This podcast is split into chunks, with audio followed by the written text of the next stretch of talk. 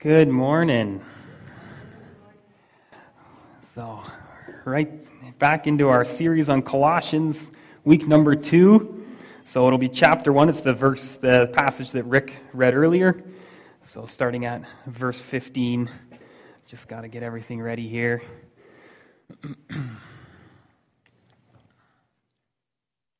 Perfect. So, just to remind us, so last week we started into the book of Colossians. And um, so, just as a quick reminder, kind of what we looked at last week, the book of Colossians um, was a letter written by Paul, the Apostle Paul, to this church in Colossae. It's a church he had never been to himself. It was planted by a na- man named Epaphras and probably heard the gospel from Paul in Ephesus and, uh, and then took it to his hometown and, and started the church there in Colossae. And here we are a number of years later, and Epaphras has gone to find Paul in prison. Paul wrote it in prison, gone to find Paul in prison because the church is in trouble. And really, it's been, it's being, the pressure is coming into the church um, from the world and their teaching. And the big one back then was called Gnosticism. And it really just means what it was all about was that there was this kind of this secret knowledge that you had to have to get to God. And so they hadn't rejected their Christianity, right? They had just kind of pushed Jesus to the side a little bit and made him lesser. And so it was, yes, Jesus, yeah, the basics, yeah, yeah, yeah. But now there's this, now that you're a Christian, now there's this secret knowledge you have to have and these different levels you go through and this kind of thing. And so they kind of added this on. And that's really what there was really just simply for our day how we can apply it, it was, it was the, the ideology, the philosophy of the world was coming into the church. And so that's what was happening here. And so Epaphras sees this problem and he goes to Paul, and then Paul writes this letter in response. And we said, really, this letter, if you were to call the theme of it, what's it all about? It is to establish and exalt Jesus. I think that was Paul's goal in writing this letter. It was just to reestablish Jesus as the foundation and then exalt him, lift our eyes up. And so that's what we talked about last week. We looked at kind of our, our three big ideas. Um, and we're gonna, you'll see these all throughout the letter because it was one flowing letter written. Jesus, our foundation, reestablishing him as, as the foundation the church and our lives are built on. He's the truth that our lives are built on. Jesus, our devotion. And so last, last week we simply worded it as do you want to please him? There was a verse in there last week that says, walk in a manner worthy that pleases him. Right? We just simply ask, being devoted is, is a heart choice, right? Do you want to be devoted to him? And then all of that made possible because he's our salvation and the life in us. And what we, we did this morning in communion, you know, his death on the cross is what, is what saves us, even gives us the opportunity to have relationship with God but then it's his life through us that allows us to walk that life worthy. And so it goes right from that. It's kind of the introduction to the letter. And then it goes right into these verses that we're here in here today. And starting at verse 15, just to kind of, real easy. What? We're only going to do six verses today, 15 down to 20. But you'll see here right at the beginning, the first two words in verse 15, He is. And that's what this section is all about. It is one of the most densely packed Jesus passages in the entire Bible. And I said last week when I was trying to figure out, like, what do we do as our first series? And I just thought, I just want to get to Jesus. I want to talk about Jesus. We know He's the foundation, He's the thing that unites us. And so, this is the section that, that came to mind when I thought of why Colossians, is because of this section. And so, I hope everybody, everybody got your theology hat this morning. All right, you can put that on. This is going to be, we're going to go deep.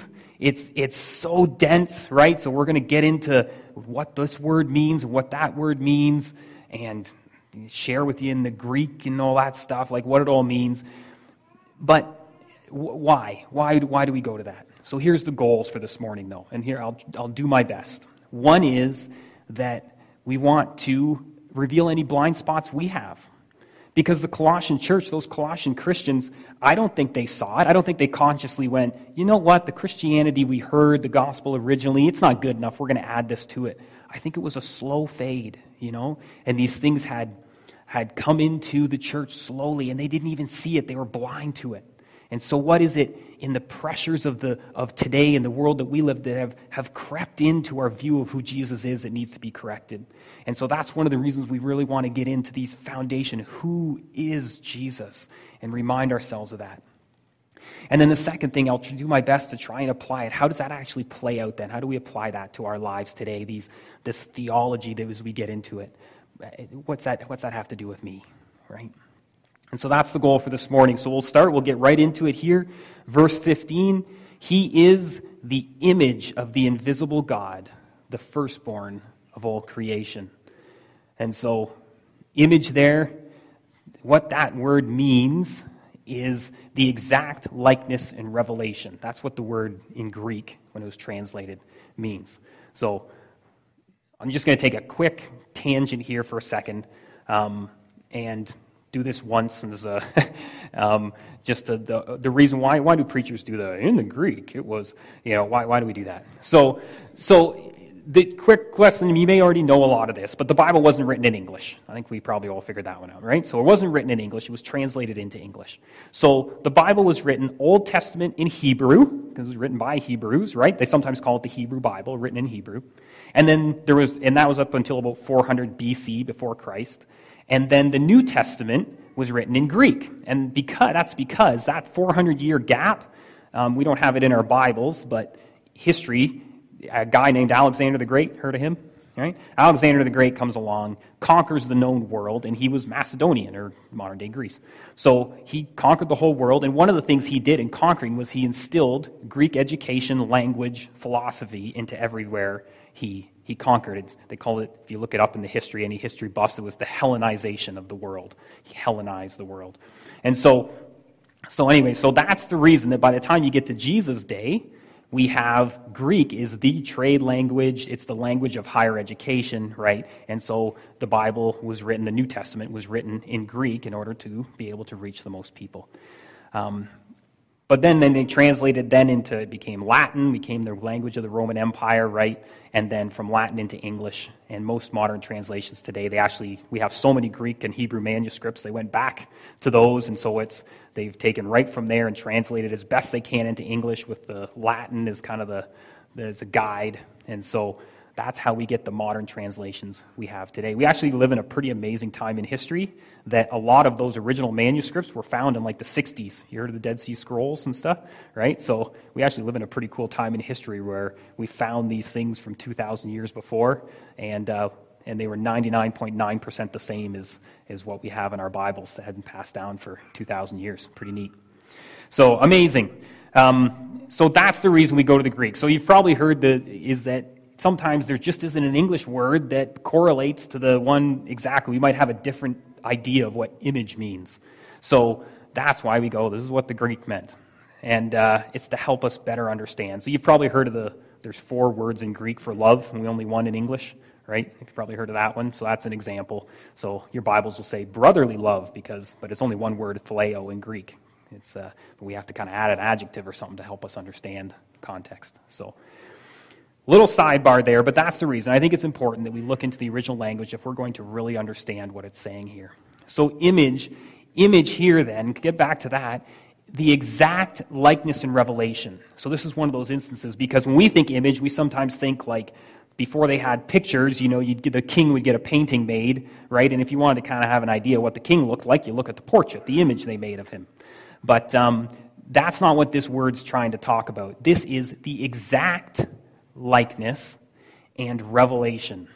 And so, really, what it's saying is that it's revealing what is there. It's revealing. And that's why he is the image of the invisible God. The Bible says God is spirit.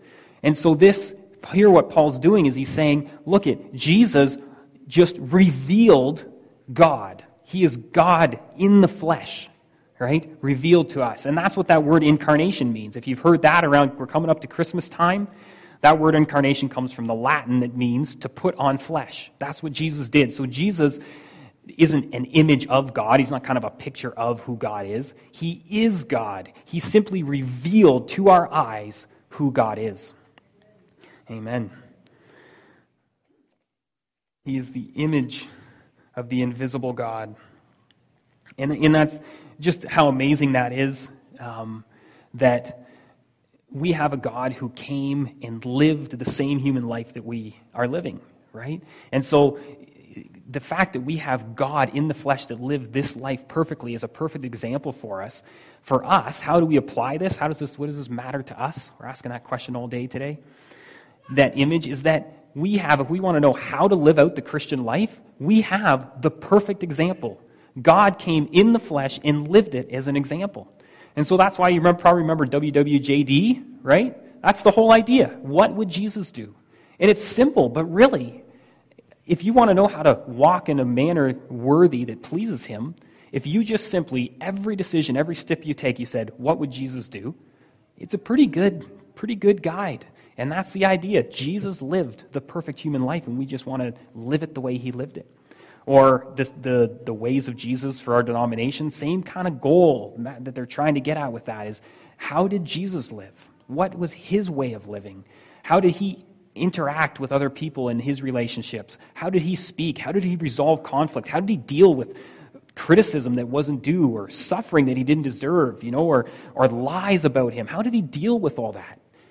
That we deal with in our relationships. You can look to Jesus. We have how he dealt with it because he came and put on flesh and lived the same life that we have to live.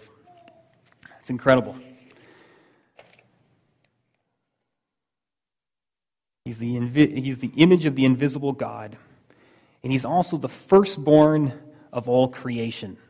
And that word firstborn means supreme in rank or status. So don't think the first one born, right? Think more like back then the firstborn got the majority of the inheritance was kind of the head of the family. That's really what, the, what they're getting at here supreme in rank or status. And so Jesus is supreme over creation. You know, he's not first of created things. He is supreme over creation, and that's going to become really clear in the verses that follow. We'll look at in just a second.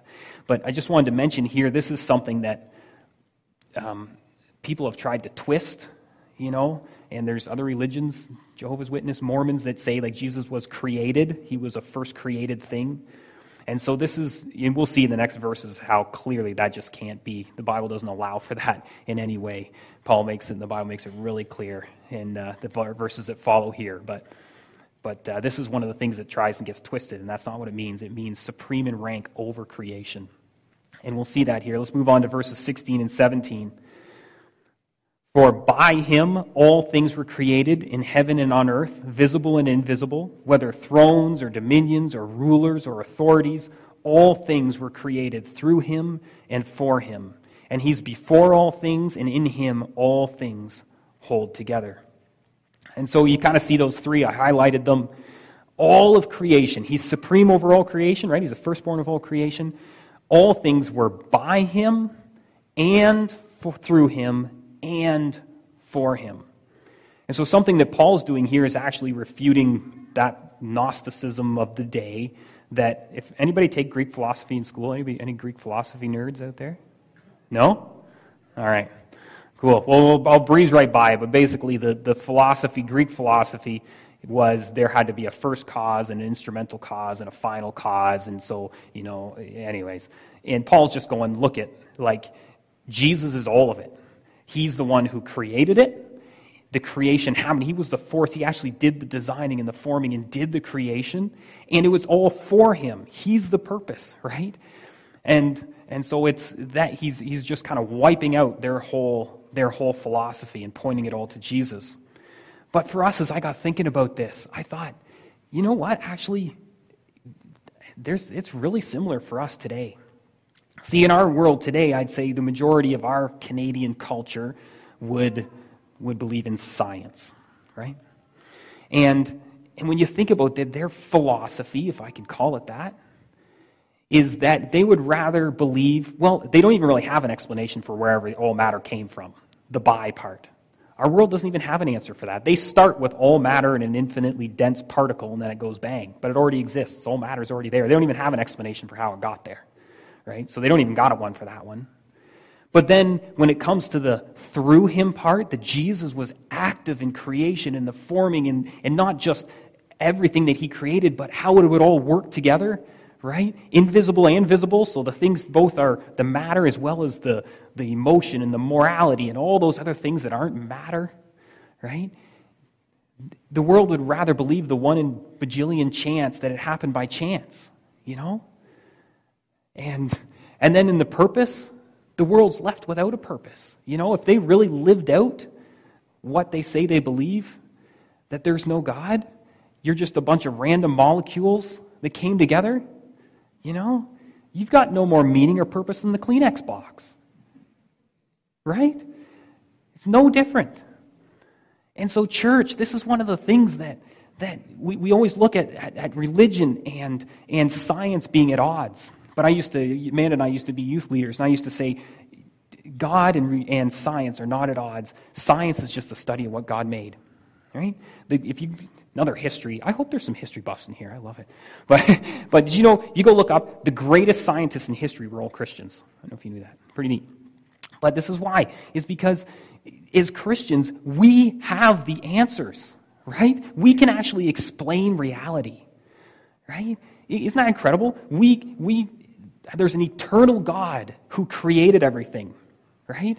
And so that's how all matter came to be. But it wasn't just random, He formed it, He designed it, right? You were formed in your mother's womb, and it was good. and so God put it all together as well as the laws, and then He made us as humans special. And those things that the world can't explain with science, like morality and love and emotion, they just chalking it up to hormones or something, some chemical balance, right? We know no. There's a God who designed it to work that way, and He made us as humans special, and we have the ability to have a relationship. All of those answers come because of this, because God created everything and formed it all and designed it all, and He did give us. We have real meaning and real purpose because that's what He created us for and its relationship with Him, not just now, but for eternity. He made us, this isn't, we're not just going to turn back into dust. You know, there's an eternity at stake. All of that because of Jesus, by Him, through Him, and for Him. Incredible church, we have the answer that makes sense of reality. That is awesome. And so, for Him, by Him, through Him. And when it says all things, you know what that means in the Greek? It means all things. means all things. Universal, everything, seen and unseen, right? Jesus, all things. And he it even goes in there visible and invisible, thrones, dominions, rulers, authorities. That piece, those were all things that this Gnosticism taught. These levels were ruled by different dominions and things, and you had to get through them and know how to interact with them.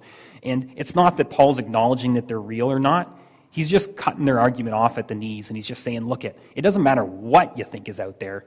Jesus created it. Everything else is created. All things are created, right? He's the uncreated one. He created all things and he has control over all things. And it's all going to, in the end, fulfill his eternal purpose. So you can make up whatever you want and it doesn't matter. Jesus is in control. And for us, I think this is something that it's good for us to remember that there is a spiritual realm there is, there are things unseen, right? And we can, I think it was C.S. Lewis to say we can err in two ways, right? You can either ignore it and pretend it doesn't exist. And I think that's the majority of our North American society, right? And then you're susceptible to, to attacks because there is spiritual attacks that come, right? And, and so I would just say be careful. Be careful what you watch, the movies you watch. Be careful what you read. Don't dabble with things, things like horoscopes and stuff like that. Don't get into it. Don't, don't play around with stuff in the spiritual world, right? It is real. And this church supports missions, and if you want to hear, you go talk to some missions and hear their stories. I bet you in other parts of the world, it's much more visible. But I think the devil doesn't have to do it here. He's able to deceive and lead astray and, and that by uh, wealth and comfort and everything else that we pursue. But um, I would just say a, there's a warning in this not to get, not to ignore it, not to get involved with it. But then also the warning that, the other warning is that you can get too much into it, right? And there's a warning there as well that, that you don't have to go and try and figure it all out, right? And, and how to deal with demons and this and that because he's going, we have the person who is over all of it, right? So, yes, there's a spiritual realm, but what do you do with it? You simply take it to Jesus. As a child of Christ, you are covered by the blood of Christ.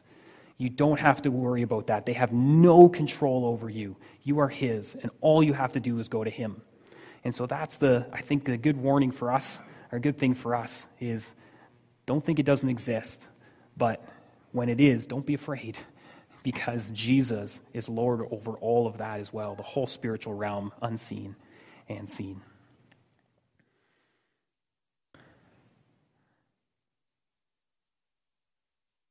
And he is before all things, and all things, and in him all things hold together. Verse 17. Before all things, just again, Jesus is eternal, has always existed before all things. And in him all things hold together. I think uh, that's another great one for us to be reminded of. That Jesus didn't just wind up the clock of the world, you know, and sit there and let it go and then go, all right. And God, He's not just watching from heaven going, wow, what's going to happen next? You know, that's cool. No, he, Jesus is active in the world. He's the active force holding it all together. And that means right down to the molecular level, right at your cells, whatever health concern you're going through, Jesus is in absolute control over that.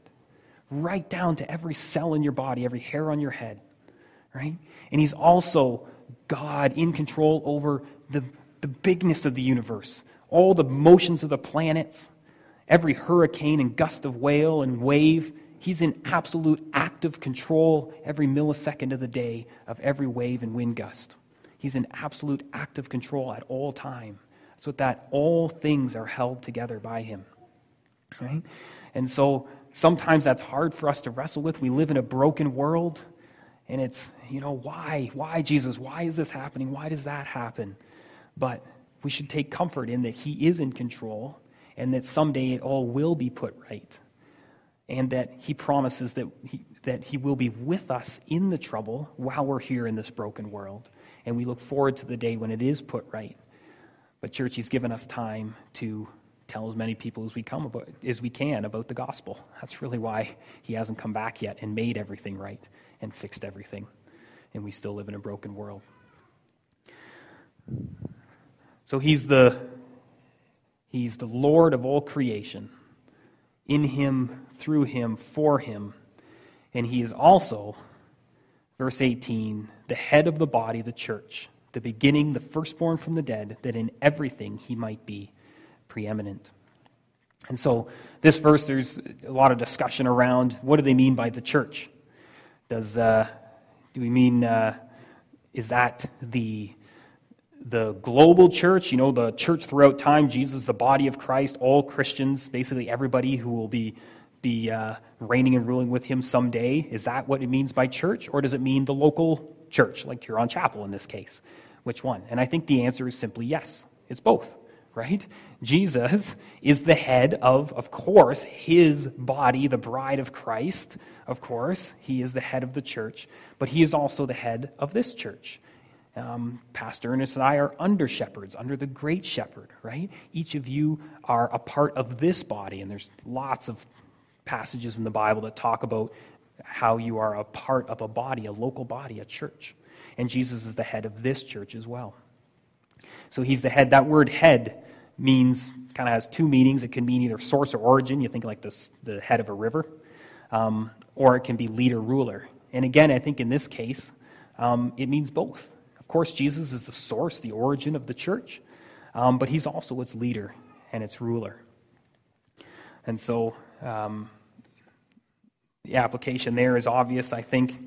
Just uh, we want to be his church. We want to be about building what he wants. And this is always such a good reminder for me that it helps me remember that God has a specific plan for Huron Chapel. You know, that he's the head of the church. Like he's the chair of the board, he's the head lead pastor, he's the, right? Like that's Jesus. And so, and so our job then isn't to figure out, it's to, it's to listen and find out, right? Lord, what are you looking to do in your church. I mean specific in every ministry, in every outreach, and how we reach our community, and the place you've placed us, all the things that make us, with each one of you, each one of us as individuals that God in His sovereignty put here to be part of this body, He did that for a reason. He did it with a purpose because He has specific things He has for us.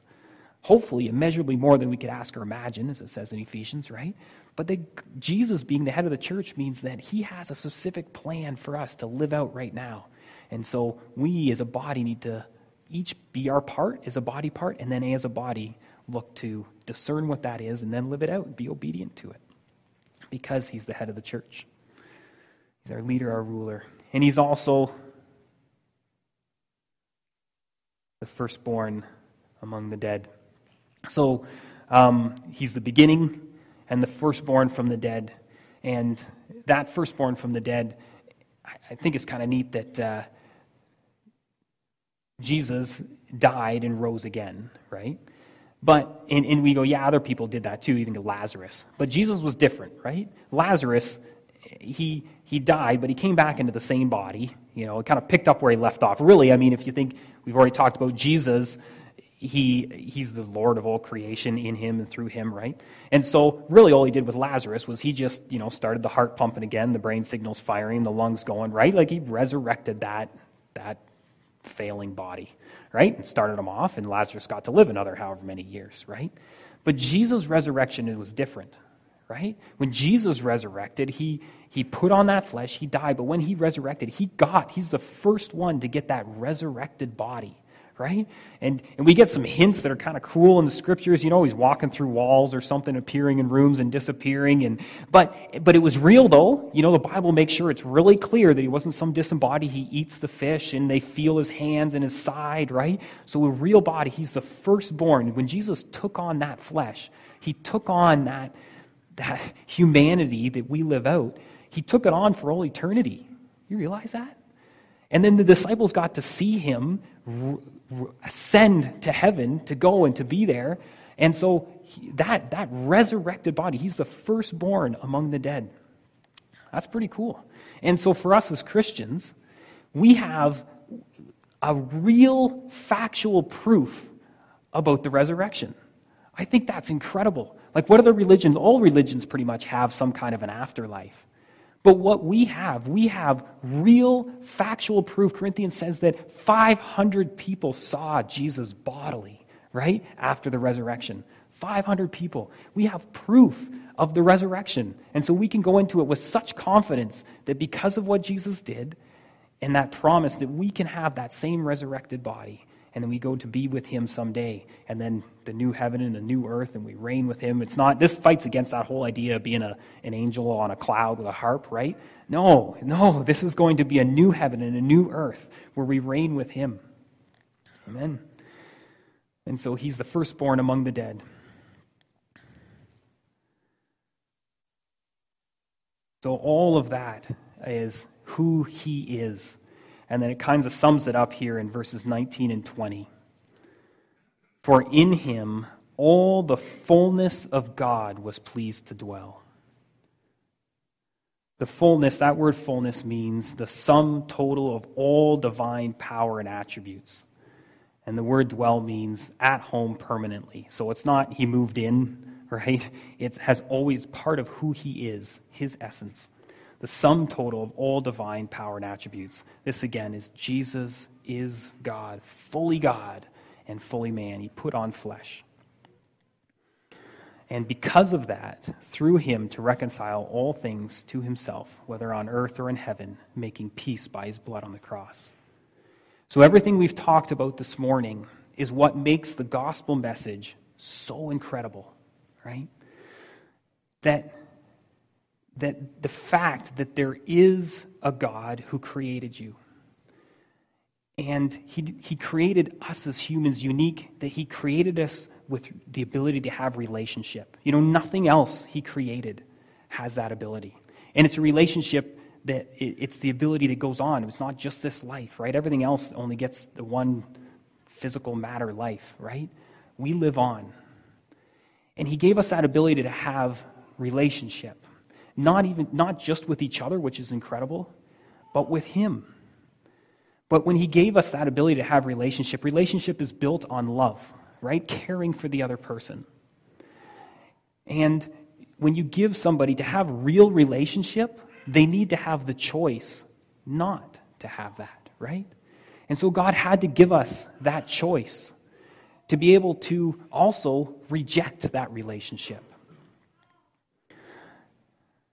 And that means that that but it's rejecting a, a relationship with the one who gives life, the one who created you for a purpose to have relationship with him. And so that's what sin is. Sin is simply rejecting the life giving God wanting to give you relationship. You're, re- you're rejecting the, the relationship with a life giving God. You're turning it and you're saying, No, I want to I wanna determine my own purpose. I want to be my own God. I want to do it my way. And that's all sin is, right? It's rebellion against God. All the sins then come out of that. And God designed this world with all the rules and the things, the morality, the right and the wrong, and the justice that we know.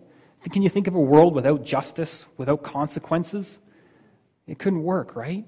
And so God designed this world, and there's consequences for rebellion, right? For making that choice of rejecting.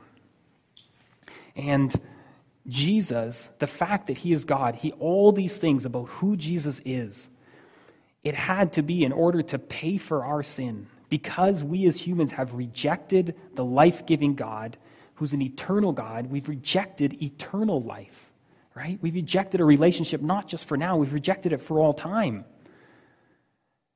And we can't fix it. It says the wages of sin is death, right? We've chosen a life apart from God. We've chosen that. And so Jesus came and he put on flesh, like we've looked at this morning. And then he lived the same human life we lived. And then he died, right? He died and paid the penalty for sin. But the thing is, because he's God, he was sinless. And he didn't pay for his own sin because he didn't have any. And so he was able to pay for our sin. He was able to satisfy those laws that he created, the justice and the consequences that we have that have to be there, right? Jesus was able to, in the flesh, pay for that, that we would have had to pay with with our own lives. He took that upon us. That's why it had to be Jesus. It couldn't be somebody else. It had to be somebody perfect. And it had to be somebody eternal that could do it for all mankind. Because he didn't just pay for it at that point. It wasn't just zero AD, say, you know, white clean. But what about a second later when someone sinned? Then what? You know, if it had been somebody else because Jesus is the eternal God, he was able to pay for all sin, past, present, and future, which is good for us. right? And so it is because of all these things that we've looked at today, who he is, right? That he is fully God, that the gospel is the good news, that it pays for our sin. And so if you, um, I don't know where you're at, a lot of you have probably been in church a long time, but if that's clicking for you this morning, if that's already making sense, right? Um, I just wanted to share these two verses. Uh, 2 Corinthians 5.21, it just kind of says exactly what I just explained there. For God made Christ, who never sinned, to be the offering for our sin so that we could be made right with God through Christ. Right? That's what Jesus was able to do because he is God. Because of all the things we looked at this morning, because of who He is, He was able to do that for us. And so, how do you be saved? I love this verse, Romans 10 9. If you declare with your mouth Jesus is Lord and believe in your heart that God raised him from the dead, you'll be saved. And so, I like, I like this verse because I think it lays out salvation pretty good. There's kind of two parts. The first is the belief. It's that song we sang, you know, the, that, that it's the facts of who Jesus are. Do you really believe in your heart that he's the Son of God, that he is God, that he actually did come on and put on real flesh, that he actually lived a perfect human life, that he actually died on the cross, and that that death actually paid for your sin. That he really did rise again to that resurrected body, that he really did ascend, that he's there now, preparing a place for us, as he told his disciples. Do you really believe those things? Because that's all that's going to matter in eternity when every per- person stands before him That's all that's going to be left, is that, whether that's what faith is. It's that belief, because that's all you're going to have, right? You're going to stand before him and go, I had faith. I believed these things to be true. That's what I put my faith in, that those things are true. But then there's a second part. If you declare with your mouth Jesus is Lord, that means he's the boss. That's the repentance. That's the turning from saying, I'm living my life my way. I'm my own God, right? I'm going to choose the, what I want to do. And I'm saying, I'm turning, Jesus, you are Lord. I'm choosing to do life the way that the one who designed it to do. I'm going to do it your way. I'm going to follow you step by step. And then he gives us the Holy Spirit within us for us to be able to live that out. And so, if you haven't been saved, maybe you could have grown up in church, and it would be embarrassing to let people know that, that uh, you know what, I never really got it. Um, but we would rejoice with you. So, you can do that just, it's between you and God. You can just pray to Him, confess that those things are true, then put your commitment, repent for doing it your way, put your commitment to do, commit to Jesus to doing it His way. And then confess with your mouth. That's a, you live it out with your life. Tell somebody. Get baptized. That's really what baptism's all about, is, is an outward expression of the commitment you made, right? Get baptized. Tell somebody. And we as a body, we help each other live that out. And then for us as Christians, um, if, you've, if you already know Jesus as that Savior, I just want to go back to verse 18. I skipped over that one part he is the head of the body, the church. He is the beginning, the firstborn from the dead, that in everything he might be preeminent. And that word preeminent, it's the only place it's used in the entire Bible. It's kind of cool. And it means simply to be first. And so Jesus goes, or Paul sums it all up in this way. He goes, all of those things. Why? That he would be first. That he'd be first. And so for us as as Christians, is He first? Simply what I want to leave you with today. Is He first? Is He first in, in every area of your life? Is He first in your devotion? Right? What you're. I think about those things. We're, we're all going to go home and get up tomorrow morning and do our do go through a week in the life of a human, right? And we're going to have decisions to make, and we're going to have people we're going to interact with right? And what is it that kind of governs what you do and how you do it? Right? Is it putting Jesus first makes him the one who determines that? He's the one that then guides you in all those decisions. Is he first? Or is it yourself, right? Are you putting yourself first in any area? Your time, your money, your efforts. You, maybe there's a difficult relationship that you haven't resolved yet. Have you put Jesus first in that situation? Or are you only thinking about yourself? Right? And what you do for him, what he's called you to do, to be the hands and feet of Jesus. You know, are you being obedient to that because he's first? Or are you holding back because he's, there's something else that is first? That in everything he might be preeminent. And so let's be doers of the word this week. Um, again, what's one thing that God is telling you to do this week? One thing from His word.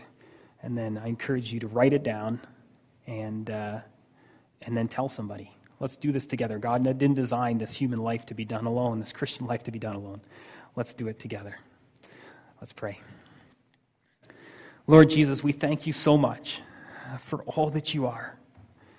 Um, we thank you for putting on flesh, for coming and being born as a baby and, and, and living the human life, the perfect human life that we couldn't live, for dying the death that we should have died, that, and resurrecting to the life that you offer each one of us. Might you be our all. Might you be first in every area of our life. And would we this week walk in a manner that's worthy and that pleases you. You are our King, and we look forward to that day when we're with you forever. We pray these things in Jesus' name. Amen. I'll ask you to stand as you're able.